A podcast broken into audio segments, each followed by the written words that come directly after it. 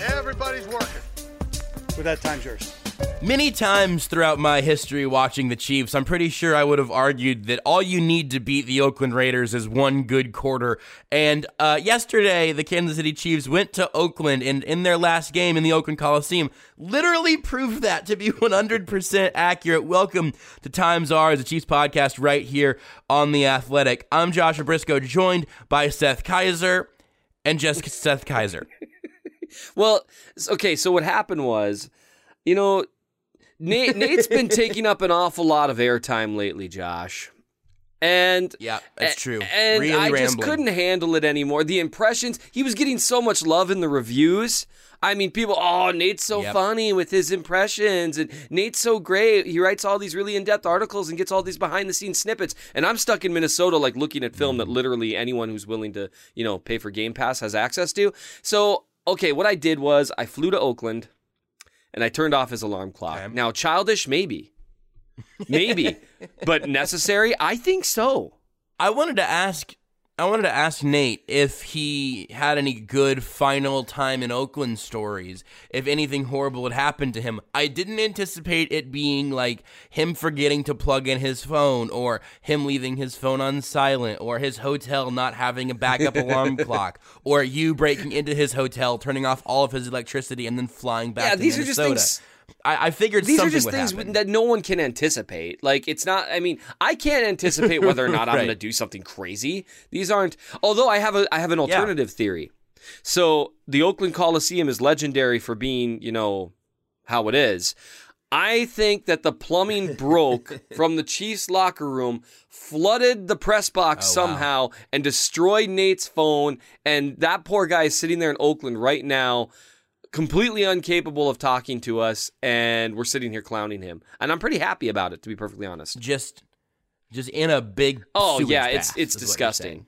It's disgusting. It's not it's not going to be great. One big sewage bath was actually the second name we were working with until someone said, "What about Times Ours?" And I said, "Oh, you know what? That's better." so uh, it is Times Ours and not a big sewage bath. Um, if you have enjoyed the show with or without Nate, we're hoping he comes back if he makes it out of Oakland. I mean, at this point, I guess there's really no way of knowing. How bad will we feel if something actually bad happened to him and we don't find out until after this podcast goes up and we've been making fun of him I you know, minutes? I will have at least 10 seconds of feeling pretty foolish. Like if we get if we get a, a message in you know again 30 minutes after the show goes up, it's like, hey guys, I'm really sorry. I was in a horrible car accident last night. My phone was destroyed. I couldn't get in touch with anyone. I've been in the hospital for the last 12 hours. Um, I mean the podcast will still be Wow, funny. that took a Yeah, yeah, it took uh, well, it would still be funny for the first 2 minutes until it took a really dark turn. well, I'm saying Um, that if that happened, wouldn't you feel bad? Uh, yeah, yeah, I'd feel bad. I'm glad we could talk about that. I just want to cut. Now we've covered our bases. Now we've covered all of our bases, and no matter what, it's still funny. if you've enjoyed the show with any with any combination of us, um, I, by the way, now I'm the only one that's played 100% of these snaps, and so that makes me feel good. I get a roster bonus. Uh, you can rate and review the show up on Apple Podcasts or really wherever you get your podcasts. And it, this is the Monday episode that everyone can hear. So if you want those Friday episodes, come subscribe to the Athletic, and you can get it all. I asked a, a, a hypothetical question before the show to try to get us in the right track, Seth, and I, I said, "All right, so Chiefs beat the Raiders, twenty-eight to ten. Victory there that really did take one good quarter of offense, and then we'll talk about the defense. Yep. We'll actually talk about the defense today. But I asked you, did we learn anything in this game? And you said maybe. Yeah, maybe. Thank you, Seth. um, I, I think we learned quite a bit. Like, if you want to go, since we won't get into the X's and O's right away, Mm-hmm. one thing that I really liked, if you, you take like a big overarching takeaway, besides Patrick Mahomes is a demigod, I mean, Right. we already kind of knew that. Yeah. But now it's like even more so, it's just like, holy smokes. But one thing, they, they came out, they played very flat. In the first quarter, they they weren't really quite prepared for some of the things that the Raiders were doing on offense. They got kind of punched in the mouth a little bit, and things looked pretty tough. The Raiders were loading up the line of scrimmage, similar to what the Patriots did in the AFC Championship game. Mm-hmm. It looked like it was going to be a really long day, and they were able to adjust and come back. And it was a really impressive thing because you you you kind of want to see them go through it a little bit, right? Yeah. You kind of want to see them have some problems. You want to see them overcome something because, you know, the Jacksonville game, you know, they they got a big lead early. It was pretty easy. You want to see them overcome that stuff and I love the way they responded. I love that they kept playing hard. I I love it looks like the coaching staff adjusted to what Oakland was doing on the fly, which on defense again we'll talk about, but that was different. Mm-hmm. And so I'm really happy seeing them go up against an opponent that was clearly this was Oakland's Super Bowl, man. Yeah. This was their game. And it's just like with Jacksonville, and they're going to see everyone's best shots. And so I'm really happy with what they did. I like the adjustment takeaway because we saw it a little bit last week because they had to adjust. They adjusted to a quarterback change, and, and I don't know if you would argue that Gardner Minshew's a better quarterback than Nick Foles. I mean, you, you touched on that last week a little bit. Um, but regardless, changing quarterbacks uh, for a guy you haven't been studying for a week is an adjustment to make.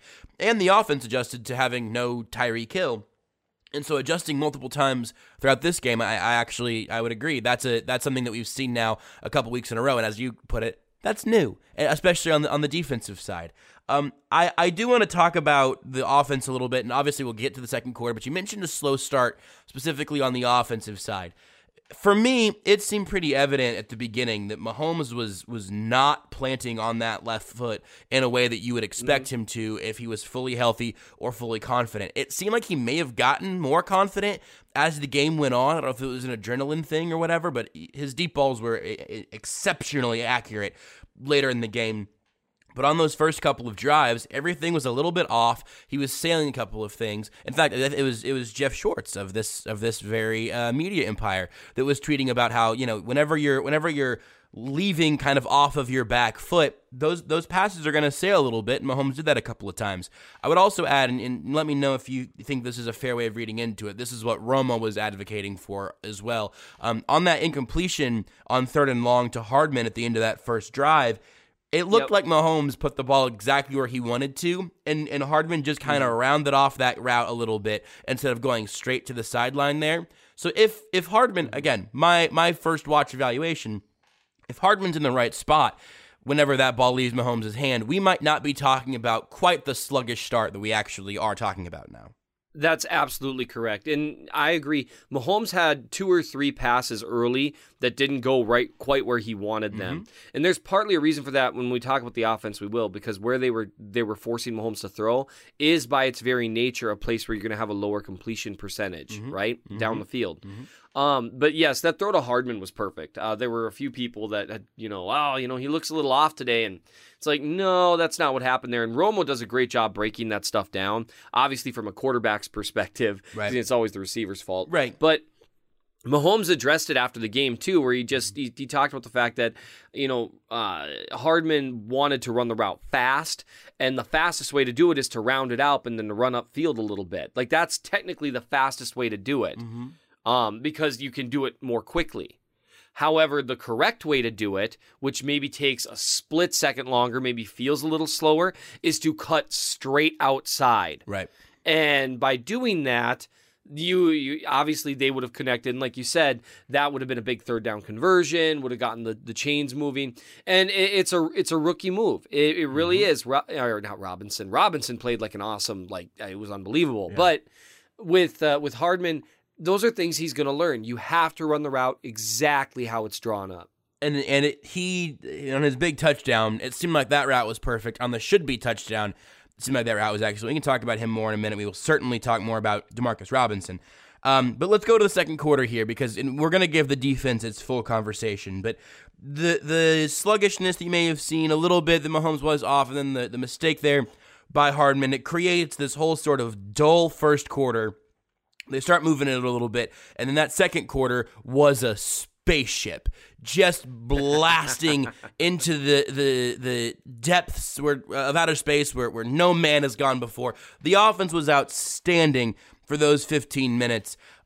I, you can pick any number of things, but especially the deep ball accuracy that Mahomes had in that chunk where it's just like, oh yeah, here's like 35 45, 35 45, a couple of those touchdowns. Eh, no big deal.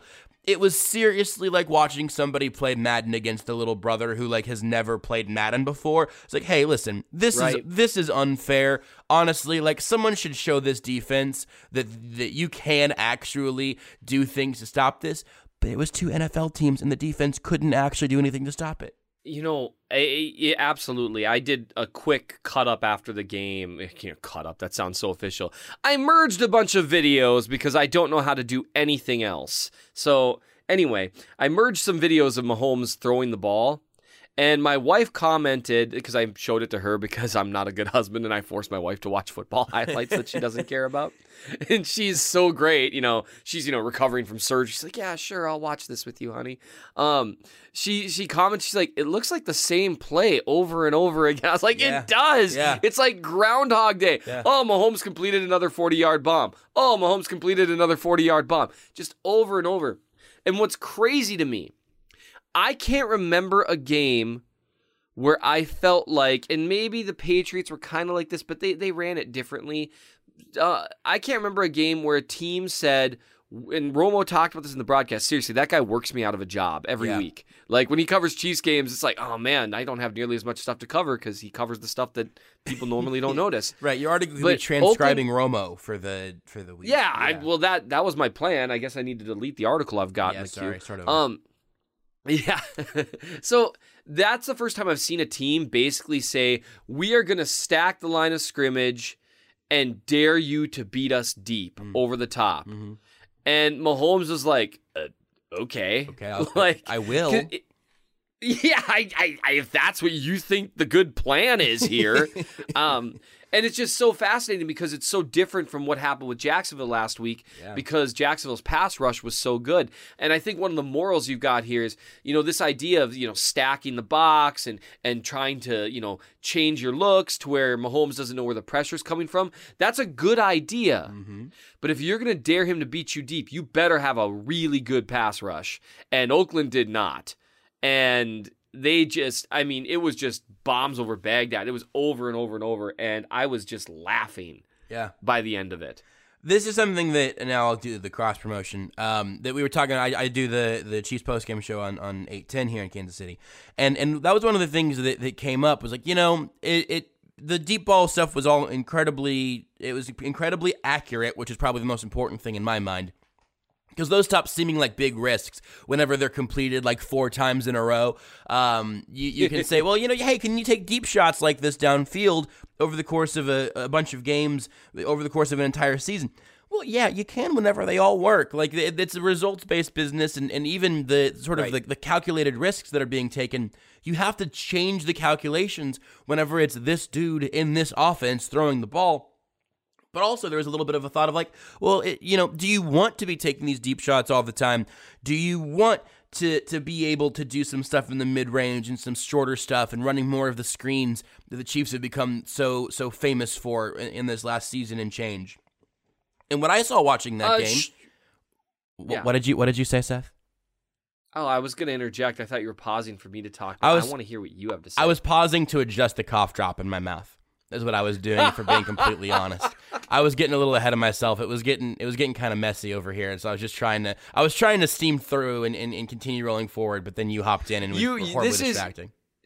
you you are Patrick Mahomes. You're playing with a bad throat. You are just in it. You are gritty. Yeah. You are the kind of guy they build Super Bowl winning teams around, Josh. That's exactly right. Hey Seth, ask me. This is the post game press conference. Ask me if my uh, if my voice and, and congestion uh, bothered me at all today. Josh, Josh, talk about your voice and congestion and whether or not that bothered you today. Oh, I mean, listen, you know, everybody out here is banged up. You know, we had one guy, uh, you know, not able to, to play in today's show. Uh, so obviously, you know, we all, we're out here all going through different challenges and everything. And for me, it was just something else that, you know, was, was there, but you don't even really notice it after you get a couple of minutes into the show and adrenaline takes over. Last one, guys. That's how every, that's how every press conference almost ends with, uh, the Chiefs. Somebody just, They they are all remarkably boring. They are. It's just very. It's just like. And and I I never eh, the, the the few times that I've been there, the questions that I want to ask, it's like you know after the Indy playoff game, and I know this is a non sequitur, but that's fine. Uh, this is kind of our thing. Without Nate here, we're gonna co- cover a lot more rabbit trails. I just realized That's that. true. So Yeah, that's definitely true. He keeps us grounded. Now we know. Yeah, he does. He's a professional. So- professional. I remember thinking as I was sitting there after the the Colts playoff game that when Mahomes was up there, I wanted to ask him about what he was seeing in some of the gaps in the cover two defenses and and some of the route combinations they were running. And I was about to ask that and I realized there's no way in Hades he's going to answer that. yeah, Like that's true. there's absolutely no way. And if I ask that, I'm pretty sure every other reporter in this room is going to look at me like I'm an idiot. Yes. Like, why would you even ask something schematic? Yeah. And so th- instead, I just sat there quietly. It's an interesting ecosystem we exist in because we have all this time to talk to these guys, but you can't if you get if you ask questions that are too specific, they're going to just stare at you blankly. So everyone just sort of asks about playing on the infield at uh, the Oakland Coliseum for the last time. And by then you're like, all right, well, they did play on dirt, and now the game's over. So now what? I'm pretty sure I had somewhere that I was going before you interrupted me. You you were going to say before the cough drop incident that derailed it all about mid range and short stuff. Yeah, so and you touched on it a little bit, but like Sammy Watkins took over against Jacksonville, and not to say that that was all intermediate, but a lot of that was certainly they weren't the bombs that we saw uh, on Sunday against the Raiders. Whenever you see those kind of shots being taken over and over and over again, I think one of two things is almost always happening. You're either getting an outstanding matchup, which was often true because anyone one on one in this offense is a good matchup, or the the defense is saying, we're not going to let you beat us with the screens and with Sammy Watkins six yards downfield that turns into 60. Go over the top. We'll give you one on one. And if you can get there, get there. And the Chiefs got there constantly. So I just wanted to take Right. that that second, which now ended up being you know five minutes, to to, to point out that, that the success they had in the second quarter yesterday was not a, a problem. That those weren't big risks taken out of frivolousness. Those were the risks that that were not again not that risky when you look at how accurate Mahomes was in those instances. Not that risky whenever you look at the matchups that were being had, and it was usually Demarcus Robinson one on one, and so you know you're going Yes. there. And Yes. it's not a problem to take big chunks of yards. We'll talk about the run game later on, but the, the second, the only problem for me is that the Chiefs did all that work in the second quarter and then didn't score in the second half, or in the first quarter for that matter. And I'm not like nervous, but you notice that kind of thing. But that second Right. quarter was perfect, and I will hear no arguments to the contrary. Oh, absolutely. It was it, it was some of the best offense that you can see. And that's the problem that teams face when they go up against Kansas City is they have to understand that they are playing a team that can drop 28 points on them in a quarter. Yeah, Um, all all that all they need is for the defense to get a few stops, and we'll talk about this during the run game. But I want you to I want you to file this away, and you, our dear listener, to file this away for for a little bit later in the podcast. Having more possessions led to more points for the Chiefs. Yes. just remember that. Yes. more possessions equaled more points, and what do you know? The defense was able to play really well, even though they kept getting back onto the field quickly. What an interesting concept! But. But a fascinating Robinson thing that only if someone would have said that last year, or maybe two someone's Yeah. both on this podcast. Yeah, it it's interesting. Sure so is. the the Demarcus Robinson thing is something that's interesting to talk about because he played exceptionally well. This was his type of game, and I think that's something I've tried to figure out. Okay, where is Demarcus Robinson's niche? Well, I think we found it. He's a he's a good deep threat who adjusts well to the ball down the field. He can catch contested passes. He's got some speed. He is not a guy who always runs the most reliable routes, even though he's very quick. He's just not always reliable about being where he needs to be. Although I haven't seen a lot of mistakes from him this year. Um, and he just, I mean, he dominated. He was able to just consistently win his one on one matchups. Um, now, that first touchdown was more of a, hey, no one's covering me. Right. But he adjusted to an underthrown ball. Yes. He did a great job, and, and he made a bunch of other great catches. It was just so cool seeing Robinson and Hardman, in the absence of Tyreek Hill, basically say, well, yeah, sure. If you think we're not a vertical team without Hill, yeah, go, you do you and see what happens and they just got roasted. And I think that's going to have to have an effect on teams' game plan with Tyreek Hill out because I think maybe the idea was, hey, we're going to force him into a dink and dunk. And I don't think you can do that. Even, you know, with Baltimore, they've got Earl Thomas on the back end, obviously a different thing. But I still don't think you can do that. You can't just dare them to beat you deep. Well, and the other thing there, like, is, there there is versatility still in that group of pass catchers because you, the deep threat is is consistent throughout the entire offense, but Demarcus Robinson played bigger than six one in that game. Like there were times that that he was winning those. I mean, I, I think it was one in particular where it was down the sideline, and he really like he had to fight for that ball. It was in the right spot, but like you- just have to trust your receiver to win that interaction, and he did. Like he played kind of violently as a deep threat. And so, like, you know, I, I wouldn't want Mecole Hardman having to actually come back and fight for a ball. The good news is he's going to run past the guys who'd have to fight. Robinson's really fast, but he's not Hardman or Tyreek Hill fast. So for me, I've always had the concern of like, well, if you just try to have him take on Mecole Hardman, Tyreek Hill's role, and Hill's also quite good at this, but he's also exceptionally fast. That's why he got paid if you if you have to just let him run away from guys, I'm not sure if that's going to work. He didn't yesterday. He was running away from guys, but whenever there was a point of contention, he won. I was super impressed with him for that reason. Absolutely. And and it's a good example of the fact that ball skills are way more important than height. And to be fair, you know, Yeah. six one is not a small receiver. No. I mean, I think I think Watkins is 6'1", 6'2".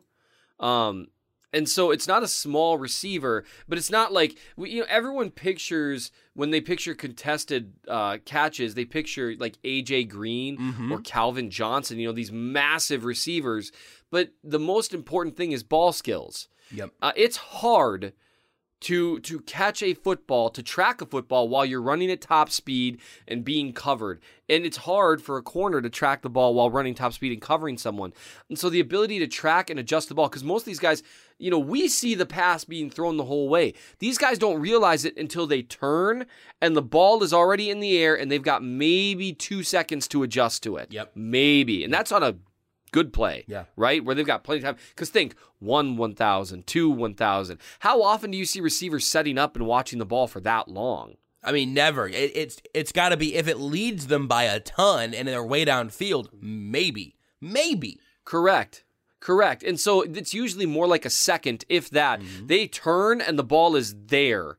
So they've got maybe a second to adjust their body. It's incredibly difficult to do. So body control is way more important, body control and tracking the ball than size. And you know what? Robinson has that, and he always has. And so it, it just, much like the Watkins game last week, and Watkins played okay. You know, he wasn't great, but he wasn't bad either. Like he mm-hmm. didn't completely vanish. He had some important catches. Yeah.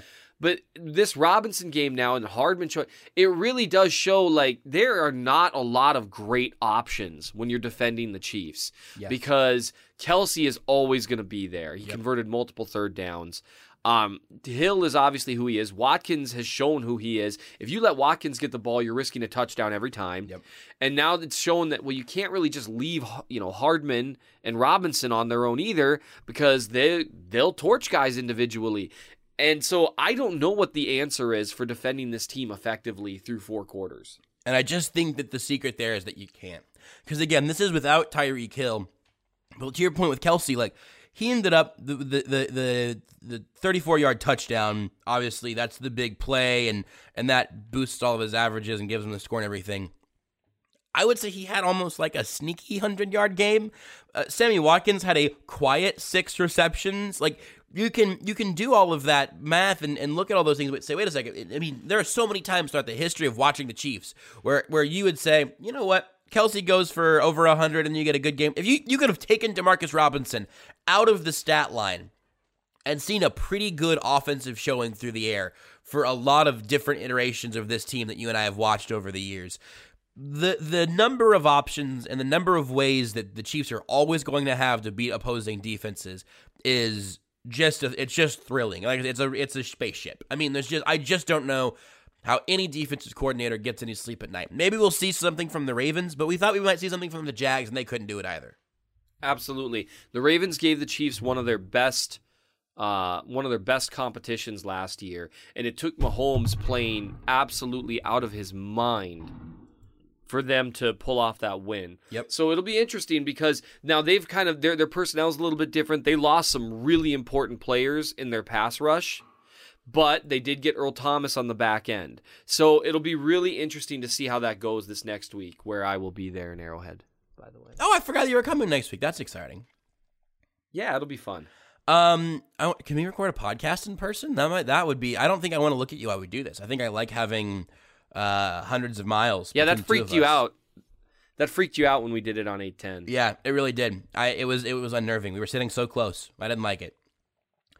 Hey Seth, you want to talk Well, about the I- I defense? could've- I love how you. I love how you knew I was about to take a joke one too far. Uh-huh. Yeah, talk about the defense. Yep, quick. this is that's my check down right there. That's my check down. We've we've been going deep shots. Here's my check down. Let's talk about the defense.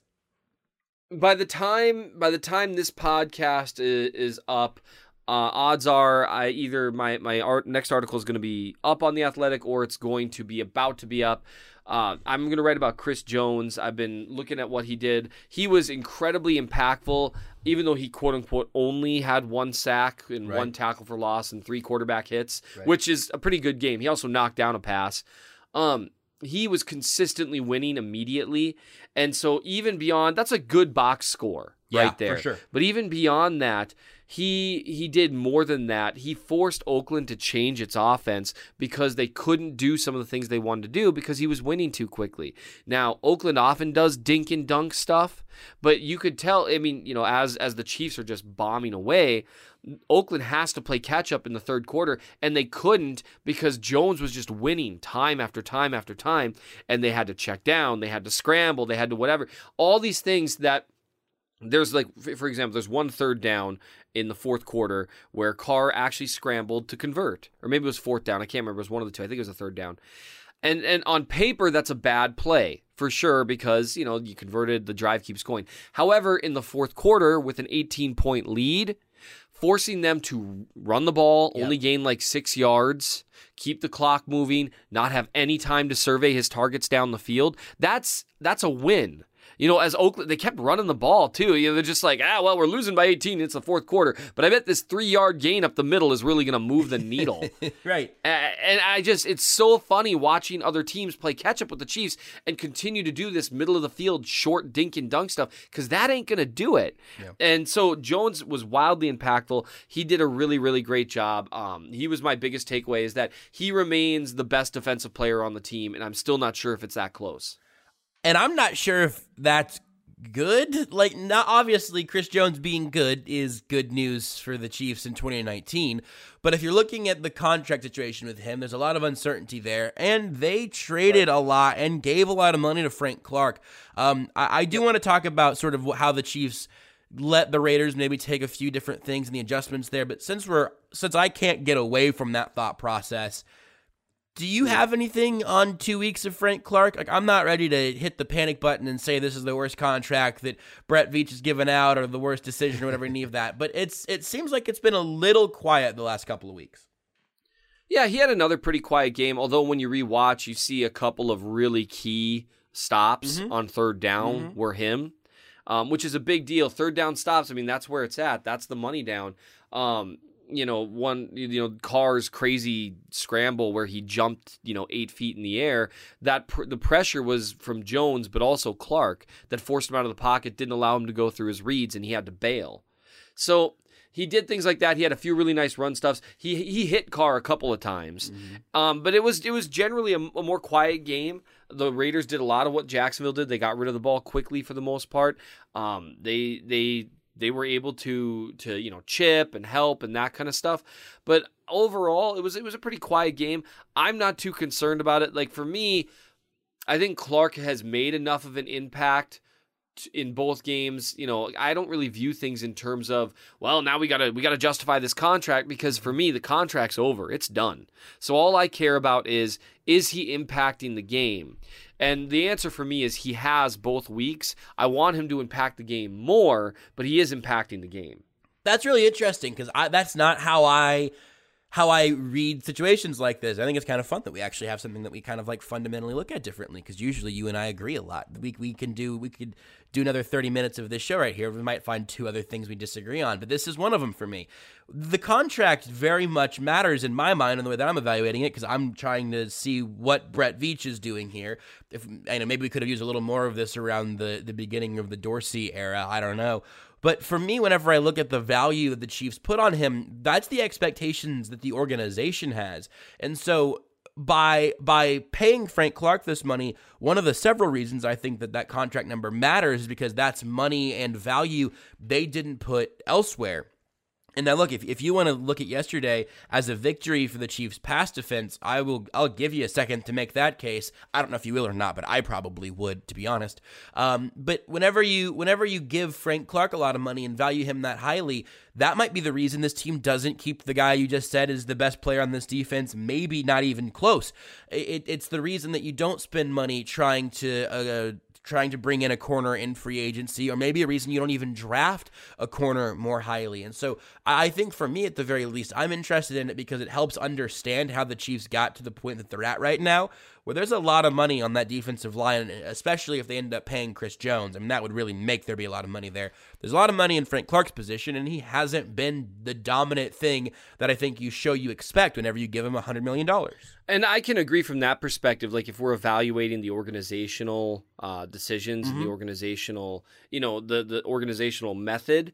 Um, you know, I would just say that based on Clark's film from Seattle, it was a good decision. Right. You never know how it's going to go, though. Right. Sure. So it's kind of like Kendall Fuller was absolutely elite in Washington, right. and while he's played well in Kansas City, he actually, you know, recovered from a rough start against Oakland to make some really nice plays down the stretch you, just you don't know with 100% certainty but i, I do i you know what you know i'm gonna I'm, i was talked into it very easily contract does come into play when you think about you know the, the, the general manager and all that stuff but it doesn't come into play when i gauge the player because i think what that does is it gives us uh, tinted glasses when Yeah. looking at a player it's kind of like eric fisher is a good left tackle Mm-hmm. but he's always going to be viewed worse than what he is by some fans because they can't get past where he was drafted Right. and so for me, since my job is to just analyze the film, I tend to shut off that part of my brain completely Yeah. when I'm gauging whether a player impacted a game. I don't use like a, a sliding scale of, well, he should have impacted it more because he's getting paid more money. It's, did he impact the game? Now, that might be a little bit more favorable for players sometimes, but it also at times, you know, I don't also say, man, you know, that, uh, that Emmanuel Ogbah, he was just a beast because they're only paying him $500,000. Right, It's sure. all equivalent, th- if that makes sense. Yeah. But when gauging Veach, it definitely matters. I would say that maybe you look at it as a coach and I look at it as a general manager. Look at that. We're covering different ground. I like how even in your hypothetical world, you've made yourself my boss. I would say that I'm the Brett Veach to your Andy Reid.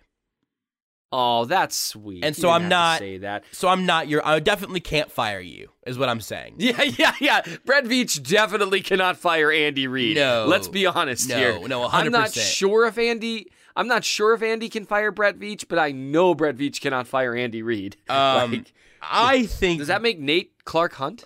Um, I don't know. I don't. You know what? Right now, I don't know what it makes. Uh, he's not here right now, so I don't want to make any implications on that. Um, what I will say is, I think we know Seth if Andy Reid could fire Brett Veach. Cause a GM change happened really recently, and Andy Reid didn't go anywhere. I think that at the very least, Andy Reid could have stopped the code red. Would be my argument. If he can't order yeah, it, he, he could have.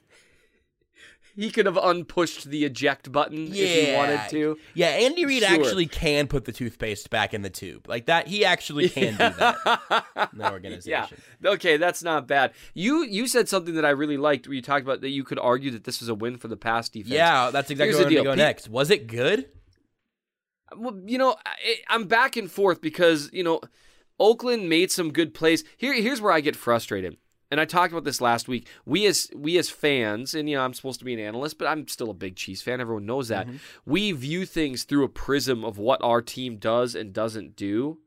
And so it's very much like if, you know, our te- it's our team played well or our team played poorly.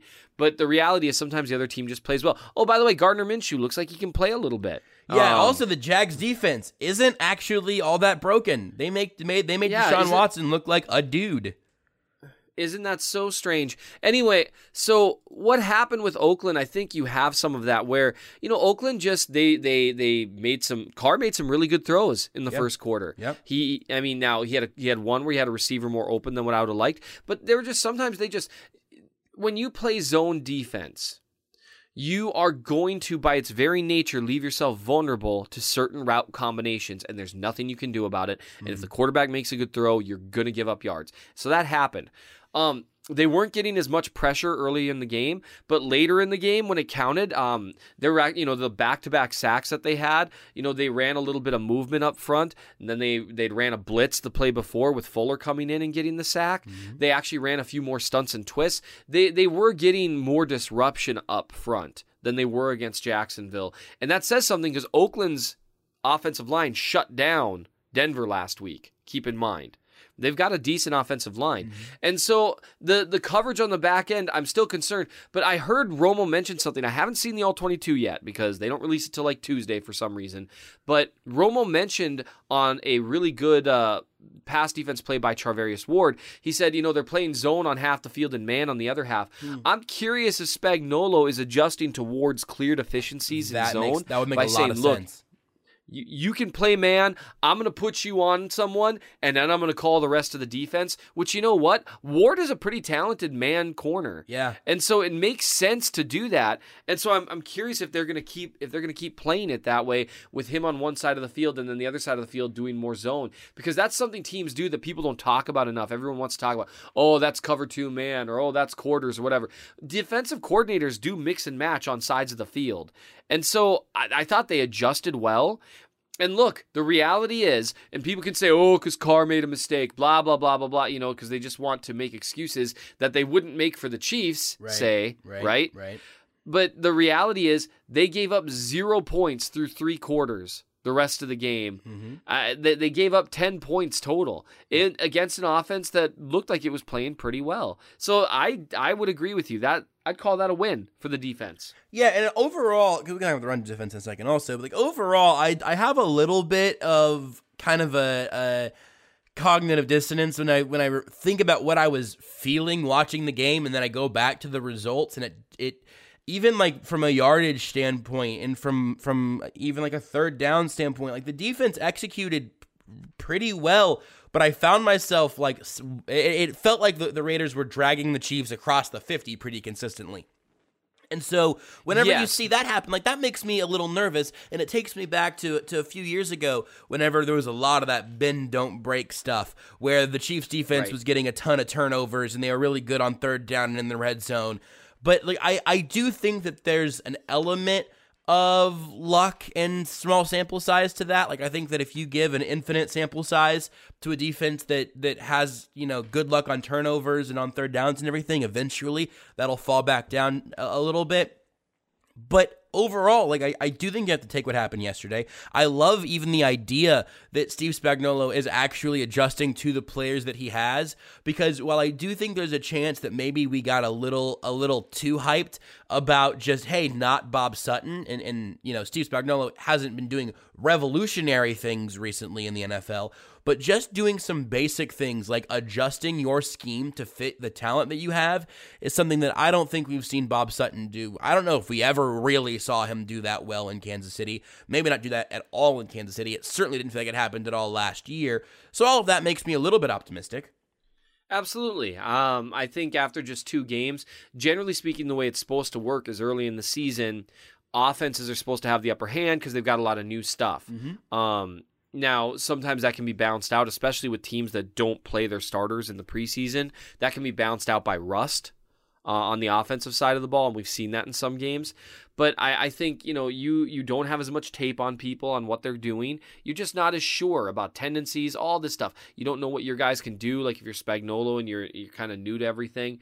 Um, and so uh, I think it's going to be kind of a learning curve. And the fact, like you said, that they adjusted, and Sutton usually didn't adjust mid game. He did at times, like, but his version of adjustments were he would change coverages at times, but it was all still within his formula of what he had always done. Yeah. So I- I'm encouraged. It'll be interesting to see how they do against a good Baltimore offense and a unique Baltimore offense.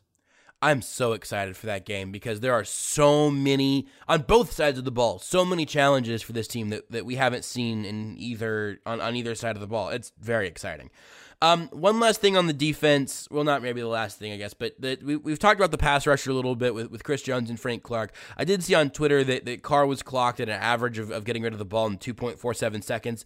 Last week, you said to expect him getting rid of the ball about two and a half seconds. So we're going to go ahead and say you were within the margin for error on that one. Not surprising, but, you know, worth noting and also maybe a decent explanation for the pass rush, even though there were times that he had some time back there and I would have loved to have seen someone hit him. But whatever. They're also a good place. I don't want to just be a little negative Nancy, but I do want to also talk about the run defense because Yes. the Raiders ran the ball really effectively, uh, but also Josh Jacobs only ran the ball twelve times. So you can you can read into that however you'd like. The the margin was 18 points at halftime, and then obviously throughout the entire game from there on out. What did you make of the way the Raiders chose to do that, and what does that tell you about the Chiefs' defense? Well, here's something that I would note. So, you know, you, Josh Jacobs ran the ball 12 times for 99 yards. And now, to be clear, I'm what I'm about to say, I'm not saying as something that should be an overall way of viewing things. He had one big run of 51 yards. Yep. Besides that, he ran the ball 11 times for about uh, 48 yards. Yep. Give or take. Yep, around five yards Still- carry still. Yep. Yeah, still still very respectable. But if you go back and you look at it on a run by run basis, he did have multiple runs where he was stopped for 3 yards or less. Sure. Right? Yep. Which is one of the the problems with the running game is that happens way too often. And if you look, uh, Washington ran the ball f- 3 times for 9 yards. Richard ran the ball 2 times for 3 yards.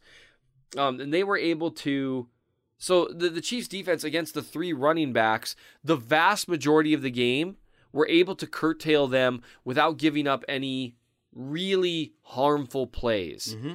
A five yard run is not that harmful a play. Right. There's no such thing as a game, and I know we we've been trained. I, the more I look at a football game, the the less terrified I am of a running back even averaging five yards per carry. Mm-hmm. Because guess what?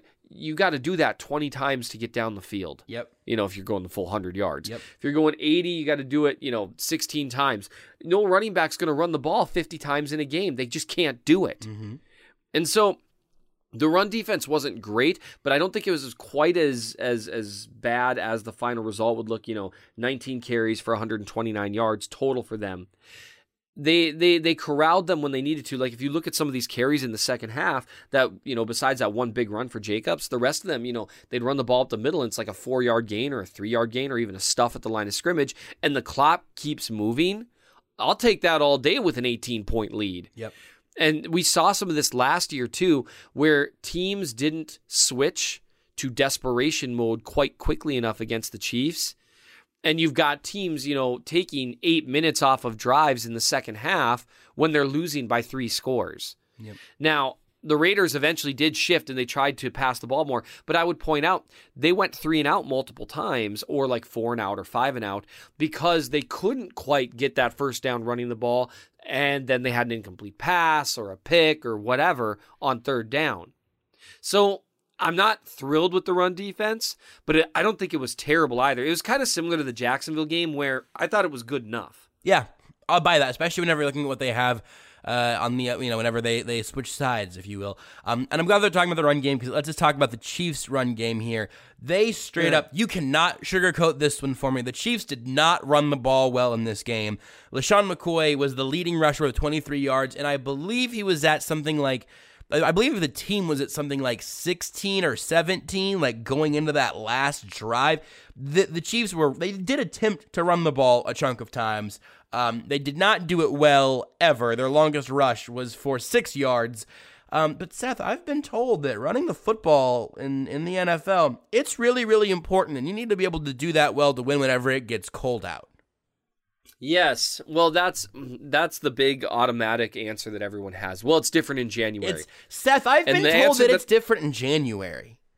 I and I always ask people how, What's cold? and they say, "Well, you gotta you gotta you gotta wear teams out. You gotta control the clock."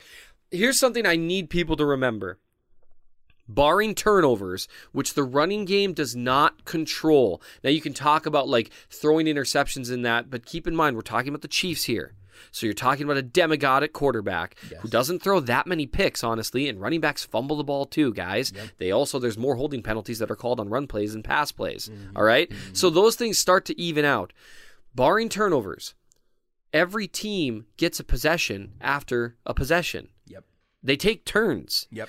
So when you talk about controlling the clock, all you're doing is lowering the number of total possessions in the game. Yep. Okay? Does Yes. that make sense? Yes, like it does. intuitively, Josh? Like, am I Yes, it explaining that okay? Yes, 100%. Because it seems controlling seems the like game just means this- less possess just means less possessions. That's all it means. which which that can be a good thing. And that can absolutely be a methodology of winning a game when you believe your offense isn't as good as the other team's offense. Correct. right? Or when you're the underdog, you, c- controlling the number of possessions is absolutely a viable method. But if you have the better offense, which the Chiefs literally always do, Correct. or or you have the better defense, and so therefore you trust that your defense can shut them down mm-hmm. more than the other team's defense. So basically, if you're better on either side of the ball, you want more possessions because it takes away randomization. Yes. And What I mean by that is, you know, random turnovers, fluke penalties, whatever it is, right? Yes. The more possessions there are, the more things even out. It's like anything else with numbers. The bigger the number, the bigger the sample size, the less random it should be. So if the Chiefs only get seven possessions in a game because they're running the ball a ton and they're grinding it out and establishing the run and all that. That means that some random fluke fumble on a bad snap, say, that sails over Mahomes' head, that ends one of their seven possessions. Yeah. And it becomes much more important than if it's one of 12 possessions. Yep. All of this is to say the Chiefs ran the ball too much on Sunday. Yes, they did. Now, maybe maybe in the third quarter you could sort of justify it, but you know, I had someone tell me because the Chiefs threw the ball twice for two incomplete passes, they had a three and out, and they they gave the ball back. They're like, well, that's why right there, you know, they didn't keep the clock running. And you know what? I can understand that to an extent. However, when you play like the Chiefs play and you have a bunch of short passes that can keep the ball in the field, mm-hmm. you're better off throwing the ball because you know what really moves the clock? Not running the ball and oh, there's 40 seconds. Oh, there's two. Yep, we ran the ball three times and 120 seconds was taken off and then we had to punt. You know what really moves the ball? Not punting. Yep. Yep. That that's what that's what really runs the clock is by not punting and you hanging on to it. So there's a time and a place to run the ball. They they had some of those against the Jags. I wrote about this last week where, you know, they faced a few empty boxes and Mahomes motioned McCoy back into the, the backfield and they ran for like 30 yards. But when your te- the team is stacking the box consistently, which the Raiders were doing, running the ball is foolish Yes. and redundant. And so I, you just look at that second quarter. Do you like that or do you not like that? Right. And, and and that's the, the the- effect on the defense. I've asked multiple defensive players about this now. Mm-hmm. The idea that it's somehow you know oh you got to give them time to rest. I've asked multiple defensive players about this, and they say they love it. Every one of them, to a person, say they love it when the offense scores quickly because it fires them up. And they say, we just can't wait to get back on the field and get them the ball back. And you and I have talked about this on 810. There's a natural stoppage when a touchdown occurs. Correct. For the defense, Correct. right? You know, you have the time everyone's celebrating. You've got the extra point. You've got the kickoff. There, th- there's natural times there that don't occur when a team goes three and out. So, the long story short, and I'm see, I know I'm preaching to the choir with you, No. but the reason someone out here needs me, to hear this. That's okay. Yeah, someone the, the, the reasons they give me, and I'm more than happy to talk to people. And it feels like I'm I'm mean about it because I had some say, "Wow, you're making fun of people." I said, You're not being "You know that if I'm making fun of people, I feel bad. you're I. I don't want to make fun of people, but I will make fun of bad thought processes. Believing something just to believe it is Mm-hmm. not that's not critical thinking. It's kind of like for years we are like five years removed." From the vast majority of football fans insisting that a quarterback needs to be able to take snaps under center to be a good NFL Yes. quarterback. Yes. We are not we are not far removed from that. And I would just ask anyone that used to believe that, ask yourself, well, why? And if you believe, well, in January it's more important, why? Because well, because it's colder. Okay. So, mm-hmm. have you asked players about playing in the cold? Now, running the ball is important. In the right situations, you can ask Geoff Schwartz about this. In the right situations, imposing your will on another team, that is demoralizing. Those things can matter. But when you can throw the ball better than anyone in the league by far. So I'm not making an argument for every team in the league to behave this way. But when you have Patrick Mahomes at quarterback, you have these weapons, and Your your offensive line just isn't running the ball particularly well. A team is stacking the box. Why are you running ever? Well, and the idea of demoralizing another team, the Chiefs put up 28 points in 15 minutes. That's demoralizing, my friends. That will ruin a team. You don't think that the energy uh, in that in that quarter shifted a little bit? It was 10 nothing, Oh, and then it was 28 to 10 before the Raiders knew what hit them. That's Right. also And that's- demoralizing. That also grinds down on a team. And, and but instead of Yeah. instead of grinding down on the, the the linebackers and making them hit your guy, which is also grinding down your running back, by the way, the offensive line did not need to to run block to get into a groove. The protection was pretty good, even whenever Cam Erving was in. He he definitely let LeSean McCoy get consumed on that first time that first snap he was in. But then things evened out a little bit the idea that the offensive line like needs to run block i don't know man there there there may be like a psychological advantage to getting a, a lineman to get to do the thing that he wants to do. But man if you want to grind down on a defense let the let that that secondary try to chase this team around for 60 minutes. I promise you by the end that's going to be the most tired that that defensive backfield has been at any point over the course of the season because they're chasing around like missiles.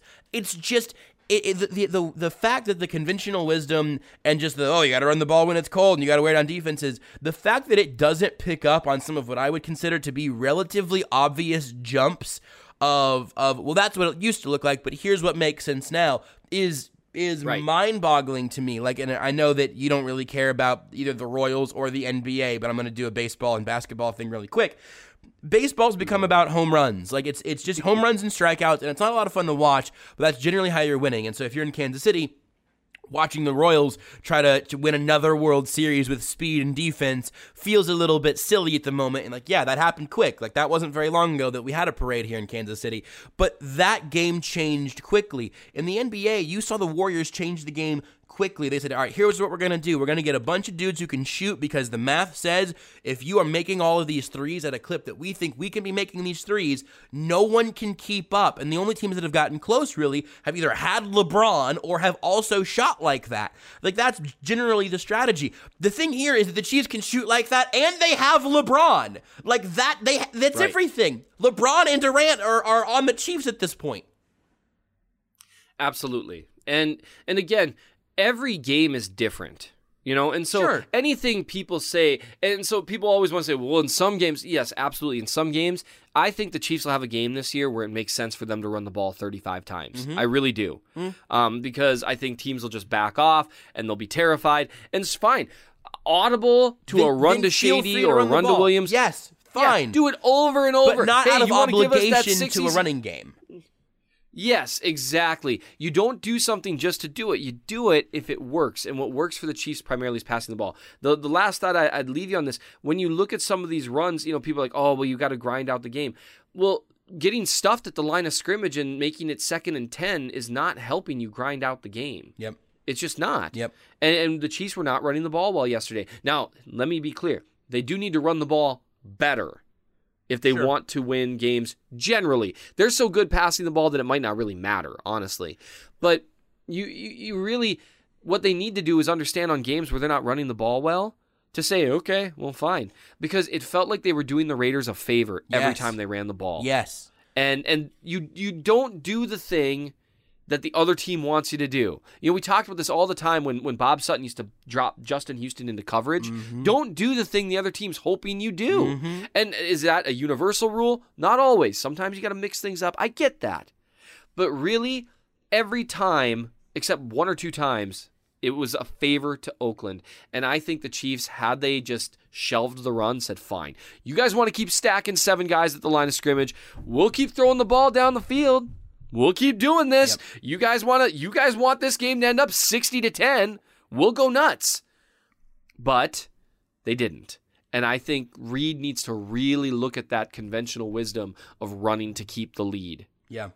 Because because you can throw it four yards to keep the lead because Sammy Watkins and Travis Kelce are right there all the time. You can take the most Absolutely. you can take the most consistent, accurate options, and a four yard run would be would be a, a win in that spot. But a four yard pass, maybe with some space turning it upfield, isn't the, the thing that you just lean on right there.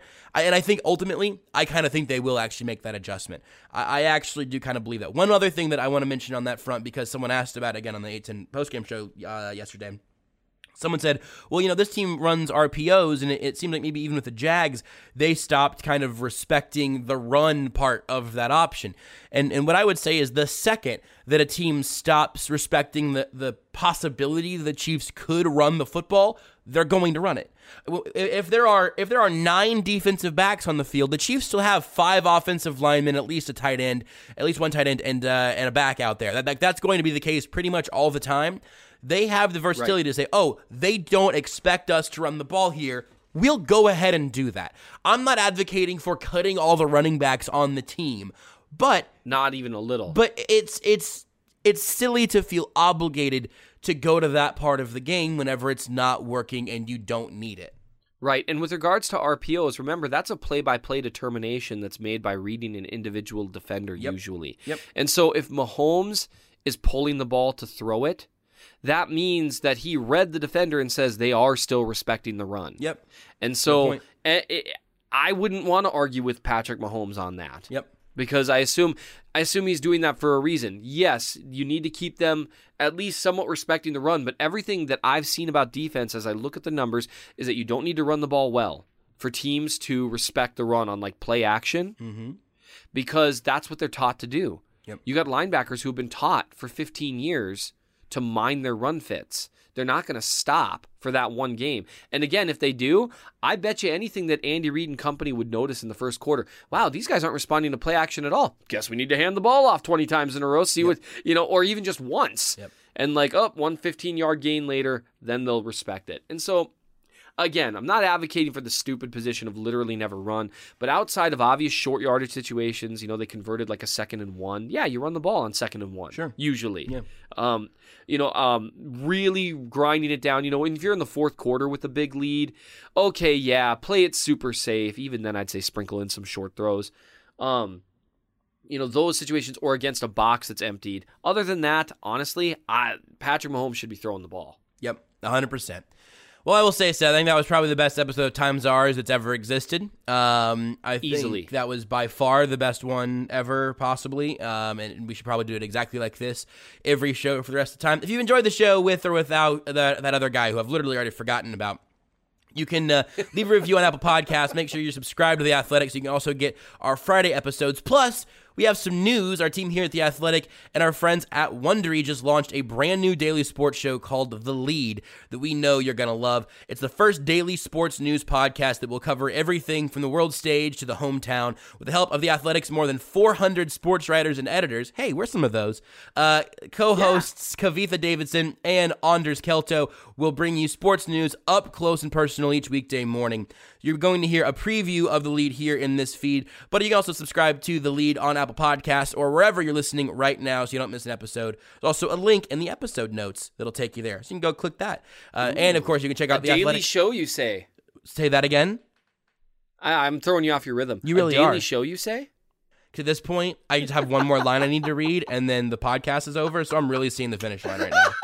I'm sorry, Josh. And you can check out theathletic.com slash the lead to read stories features featured on the lead. I was doing great, and then all of a sudden, just absolutely throwing garbage straight at my head. If you're not already following us on Twitter, also please do that. You can still follow Nate. He's at by Nate Taylor. Seth is at Real MN Chiefs fan. I'm at JB Brisco. You can use the hashtag Times Ours. And without Nate here, Seth, I gotta say, it's your time to say Nate's famous catchphrase. That was my bad on that. Sorry, Josh.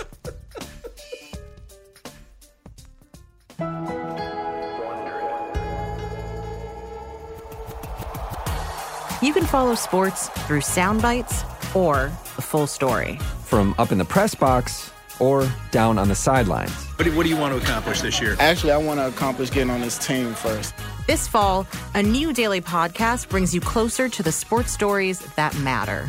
Stories about players. A guy like Zion just represents that hope of the failures of the past don't matter because we've got this guy now. That's the buzzer. Oh, stories about hometowns. You will see hundreds of people wearing number 32 Simpson jerseys uh, in the stands on Sunday afternoons for a Bills home game. And stories about the teams you love. This was the first chance for all those baseball fans to see their guy. From The Athletic, home to the best storytelling in sports. And Wondery, the company behind Sports Wars and Gladiator. I'm Kavitha Davidson. And I'm Anders Kelto. Introducing The Lead. Go beyond the box score five days a week. This isn't a story where you go to some place and interview the athlete and go home. It stays with you. Are you kidding? I have never seen anything like that. The lead premieres September 16th on Apple Podcasts or wherever you're listening right now. Oh, the lead. Sports up close.